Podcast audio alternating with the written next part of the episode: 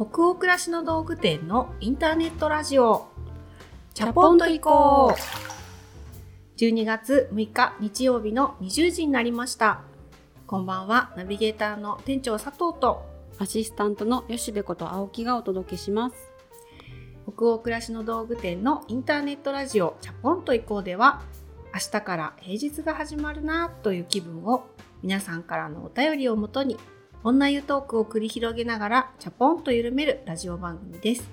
各週日曜日に放送しております。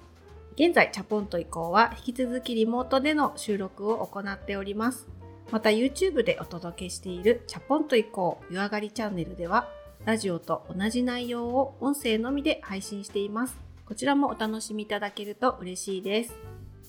さて、12月になりました。2020年の最後の一月でございます吉部さん。早いですね。クリスマスの準備とか始めてますか？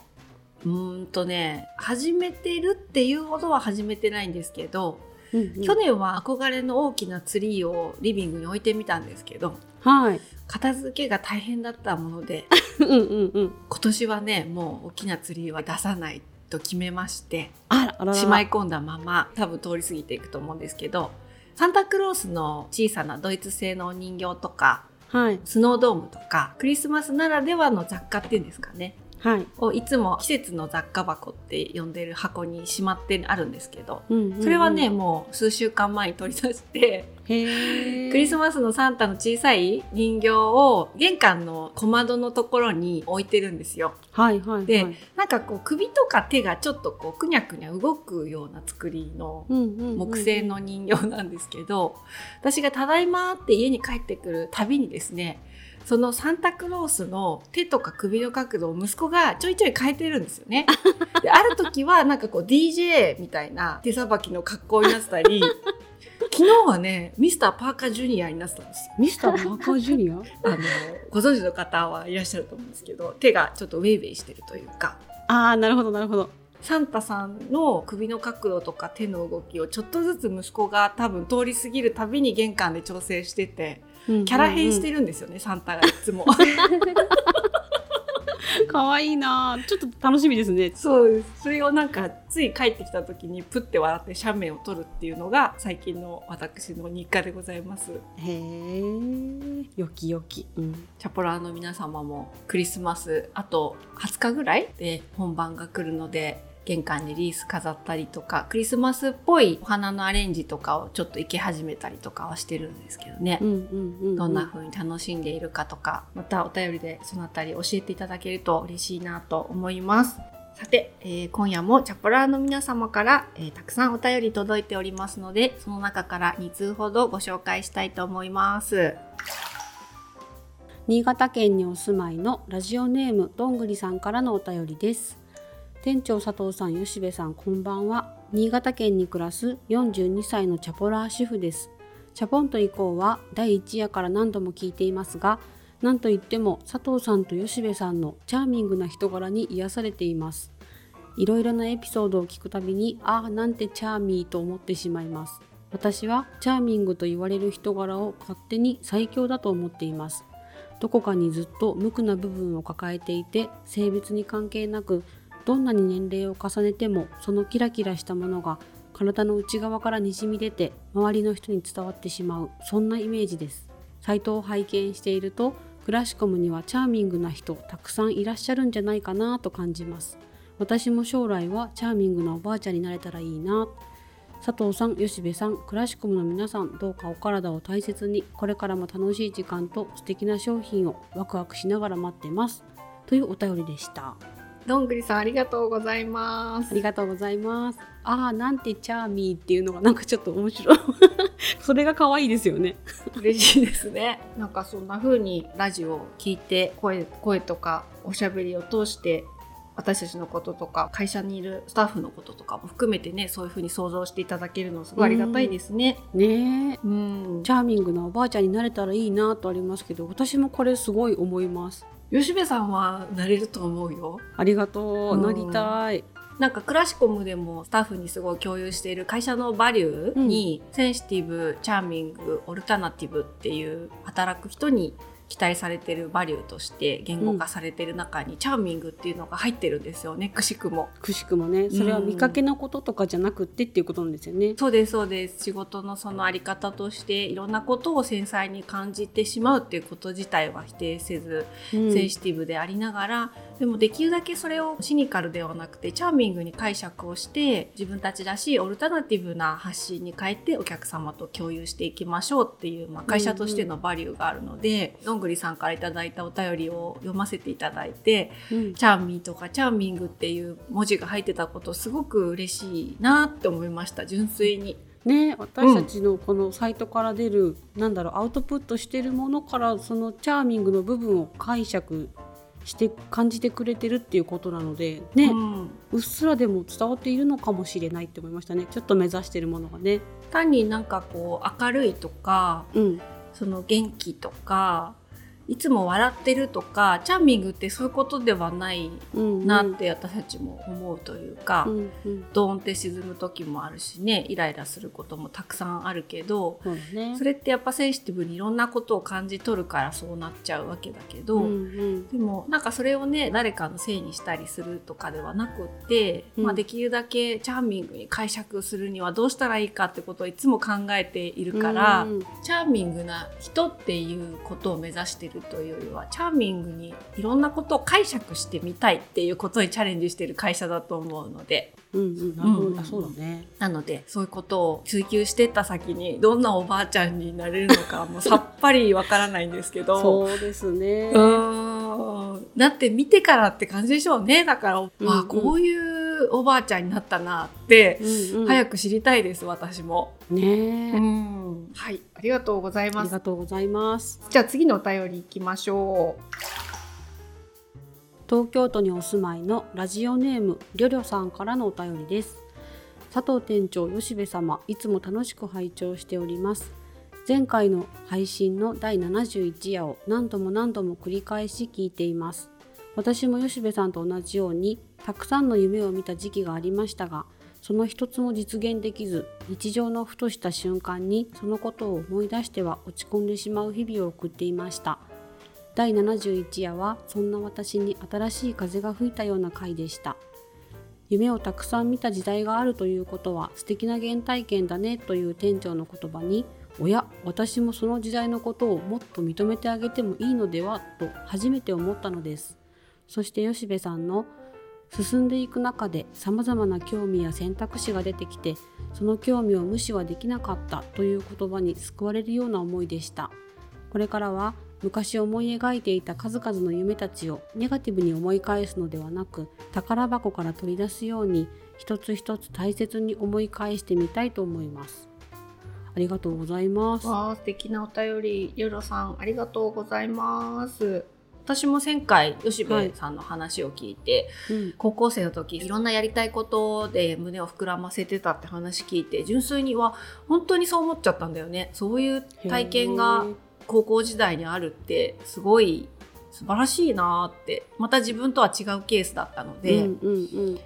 なんかそれ自体すごく羨ましいことでもあるし良いことだから宝物みたいに大事にしたい体験だろうなって思っちゃったんでね。そういう発言が出たんだと思うんだよね。うんうん、でその私もリョロさんと同じ感じでちょっと前までは思い出をネガティブに思い返す時期もあったなというのを思い出してああ確かにっていう。でもなんかその時期のことってやっぱり今も心を温めるエンジンになるのでいろいろ夢を見るだけ見てよかったなって思いました。うんうんうんうんうんうんねそうやってそれがこう実現したかしなかったかとかっていう現在の地点でうん振り返るっていうよりも、そういう時代があったってすげえみたいに思えたりするのもいいですよね。うんうんはい。りゅうりょうさんもありがとうございます。すごくいただいたお便り読ませていただいて心温まりました。その他にも今回もたくさんのお便りありがとうございました。久しぶりに大人の進路相談室企画だったんですけど、たくさんの方にラジオを再生していただきまして、さらにあのいろんな深いご感想いただけて私たちも元気をもらったというか、うんたまにこういう企画もやっぱり続けていきたいなっていうふうに思いました。本当にありがとうございます。ありがとうございます。えーそれではそろそろ本日のテーマに行きたいと思います。東京都にお住まいのラジオネーム早く王様になりたいさんからのお便りです。佐藤店長吉部さんこんにちは。私は今30歳です。結婚前まで実家だったこともありあまりインテリアについて考える機会がありませんでしたが生活していくうちにだんだんと身の回りのものを自分の好きなものに変えたいと思うようになりました。しかし全てをすぐに新しい素敵なものに変えるのは金銭的にも難しいですしまだ使えるものもたくさんあります。店長と吉部さんは今の素敵な自分のお城をどうやって手に入れたのでしょうか。最初は私のようにあれも欲しいこれも欲しいという頃がありましたか。一月の予算を決めた壊れたら変えたご褒美システムにしたなどどうやって一つ一つ揃えたのかぜひ教えていただきたいです。私も今から自分のできる範囲で好きなものを手に入れていったらお二人のご年齢の頃には自分の好きなものに囲まれて日々暮らすことができるのか気になっています。ということです。おありがとうございます。ざいます。早く王様になりたいさんラジオネーム素敵ですねなんかね、うん、自分のお城にかかったラジオネーム。ありがとうございます。わなんか楽しそうなトークテーマじゃないですか？うんまずは店長に聞きたいのが私はそうなんですけどまだ発展途上だなという感じがしてて、うんうんうんうん、これで完璧だって思えてることがまずないなって思う。うんうんうん、その途中途中で桜田ファミリアじゃないけど 完成を目指しつつ一個ずつ変えているっていう感覚はあって、うんうんうん、店長どうですか？そうですね。この早く王様になりたいさんからのお便りを見て、もちろん私もあの結婚したのが28歳の終わりぐらいなんですよね。うんうん、まあ一人暮らしを始めた20代中盤から、まあ、結婚した20代終わり、うん、で結婚してから4回引っ越しをしていましてずっと賃貸のマンションとか団地に住んでて今もなんですけどちょっとずつ自分にとって好きな城になってることは間違いないんですけど、うんうんうん、好きなものもどんどん量として増やしていってるしね、うん、でもなんか今こう完成形みたいな思いも別になくっ、うんうん、いずれこう家を買うみたいな日が来るのかなとか、はいはい、家具も全部本当に好きみたいなものに全て揃えるみたいな日が来るのかなとかって想像したりすることがあるんですね。うん、でもなんか結婚した時に買った無印のダイニングテーブル16年間未だに愛着持って使ってたりもするからまず自分のお城ってっていうものが、好きなものだけに囲まれた暮らしって私あんまり定義してないんですよね。うん独り言エプロンを見てるとなんか好きなものに囲まれた暮らしイコールお城なのかなって解釈もできるかなと思うんですけど、うんうんうん、そうではないんですね。なんか好きなものと理想のものっていうのもまた違ったりとか、うん、嫌いじゃないものと好きなものっていうのも違うと思うんですよね。幸せの定義とかでもよくそういうこと考えるんですけど、うん、なんか今の自分もまあそう悪くないなって思えててかつまだまだこっからよくできることがありそうっていうのがなんか半分半分ぐらいが私すごく好きな状態なんですよ。へいつもそうはいられないんですけどね、うんうん、ダメだ今の自分っていう時もいっぱい過去もあったし今もあるけど、うん。うん、でもなんか今の自分そんな悪くなくねえかって思えてる時に、うん。うん、ただでもそれ全部肯定できてるんじゃなくて、うん、まだまだこっからいろいろよくできそうっていう希望もあるっていうのがセットだとなんか幸せな状態だなって思うことがあって、自分のお城の定義もなので割と今の自分の家前よりは好きだなって思えてるかどうか、うん、前よりはとかでいいかなと思うんですよね。なるほど。まだこっからいろいろ買い揃えていく楽しみとか工夫していく余白があるなって感じられてる時って、うん、まだ課題もいっぱいあるから楽しいじゃないですか。うんうんうん。そう、ね、なんかその状態がやっぱり居心地がいいからお城だって言えるのかなって考えたんですよ。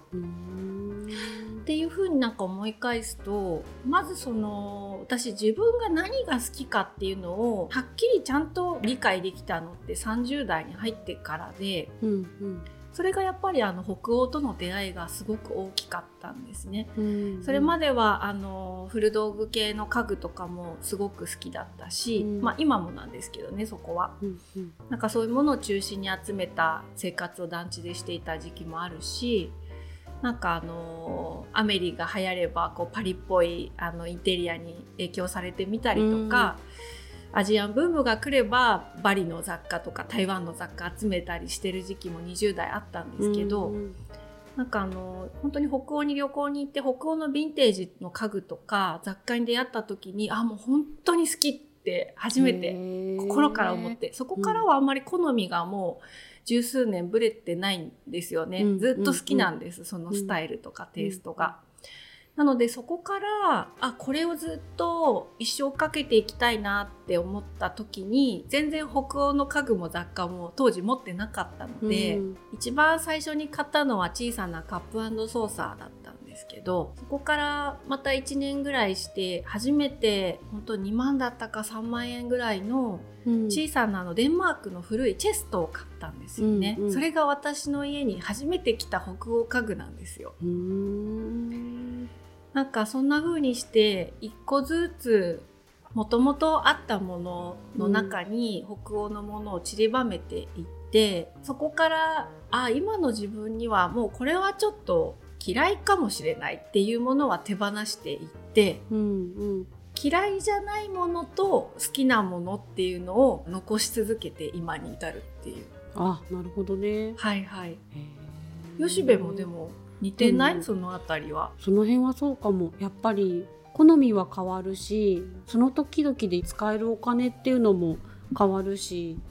でもね最近ちょっと好みが分かってきたんですよやっと。へえこうラグを敷いてみたり椅子を変えてみたりとかしていくうちにうんフランスっぽいものとイギリスっぽいものが混じった家が私はやっぱり好きかもしれないっていうのを最近気づいてそこにアフガニスタンのラグが敷いてあったりとか温かい色味のもの。で、うんうんうん。すっきりした空間好きなんだけど色味はごちゃごちゃしてるのも好きかもしれないとか、うんうんうんうん。なんかやっと分かってきたし自分がこうだなこういう風にしたいなっていうのが分かる時まであまり買わずにおこうってなんか思った時期があって、今年からですねダイニングテーブル変えようとか、うんうんうんうん。大きなじゃあ買い物好きが分かったからやっとし始めたみたいあな。そうそうそうなんです、うんうんうんうん。それまでは手が出せなかったっていうか勇気が出ないというか、うんうん、わかりますわかります。私もやっぱり大型の家具で本物の北欧のものいわゆる何十万ってしそうなものっていうのは、うん。まだ今の家ではないですね。椅子とか丸椅子で北欧のヴィンテージっていうのはちょこちょこ結構集めるといっぱいになってきたりとかはいはい。小さなサイドテーブルとかそういうものは北欧の家具のものが多いんですけど、うん。やっぱりテレビボードとかソファーとか、うん。ダイニングテーブルとか大きな食器棚みたいなドーンとしたものは、うん。自分のね理想に手をつけるのがねなんか怖いのね。怖いね。そこでもう完成ってなっちゃうのが嫌なんだと思う。なのでまずはちょっと IKEA でこの辺楽しんどこうとか、うんうんうん。ソファーもまだ子供がやっぱりタバコ防止とかする年齢の時に買い替えたので、はい。今理想の理想に手をつけると汚されるがっかり感でイライラする方が気持ちよく暮らせないなと思うと、うんうんうん。本当にさっき言った話に帰っちゃうんですけど自分の城ってその時の自分のフェーズとか家族のそのうん。年齢構成とか、うんうん。そのステージとかフェーズで今居心地いいかってことすごい大事だと思うんですよね。大事ですね。うんもちろん好きなものに囲まれたいなと私も思ってるし、年々そうしては言ってるようにインスタグラムとかでも見ていただいてるお客様多いかなと思うんですけど、はいただ結構その妥協ってことではなくてうんなんかこのくらいが今の我が家にはちょうどいいよねっていうのもすごく大事な考え方だなと思うし、うん。だから好きじゃないものもあった方がいいなって私思うんですよね。だから家の中であの時10年前にあの買ったフィンランドのファネットチェアがあの時奮発したんだよなっていうのがまだ好きじゃないものも家の中にあるから輝いて見えるというか、うんうんだからどこ開けてもどこもかしこも全部好きなもので揃えてますっていうよりは、うんまあ嫌いじゃないかなっていうところで置いてあるものも我が家もいっぱいあるんですよね実際は。へえ。人がやっぱ住む場所だからそういう部分をいつも残しておくっていうのは案外城の定義で意識してるところあるなって考えてみたら思ったんですよね。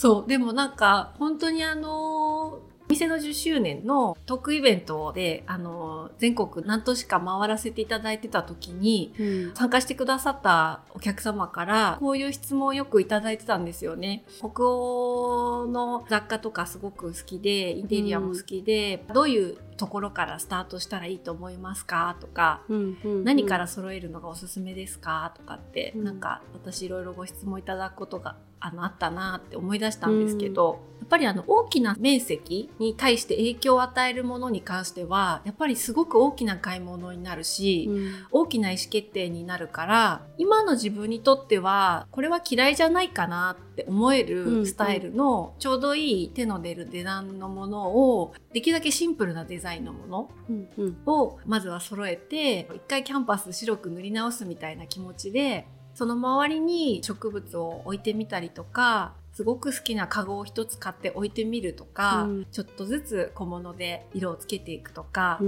うん。その途中の過程ってもっともっと自由でない混ぜでもいいのかなって自分の経験からも思うので、ぜひそんな過程を一緒に楽しんでいきましょうっていう気持ちでいっぱいです。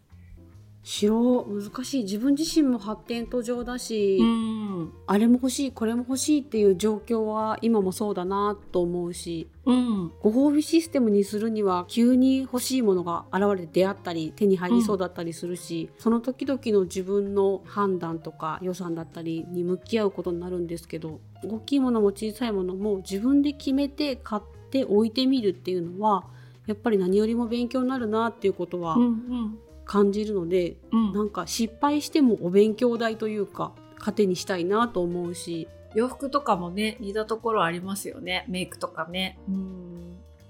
買って決めてそれを家の中で動かしたりレイアウト変えてみたりってしていく中で馴染んでいくものもあるし、うんうん。どうしてもやっぱり失敗しちゃったな違和感あるなっていう場合もあるし、うんう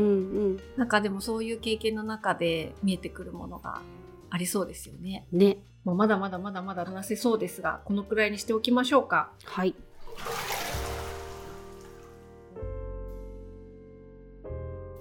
さて、今夜の北欧暮らしの道具店のインターネットラジオチャポンと移行はここまでになります。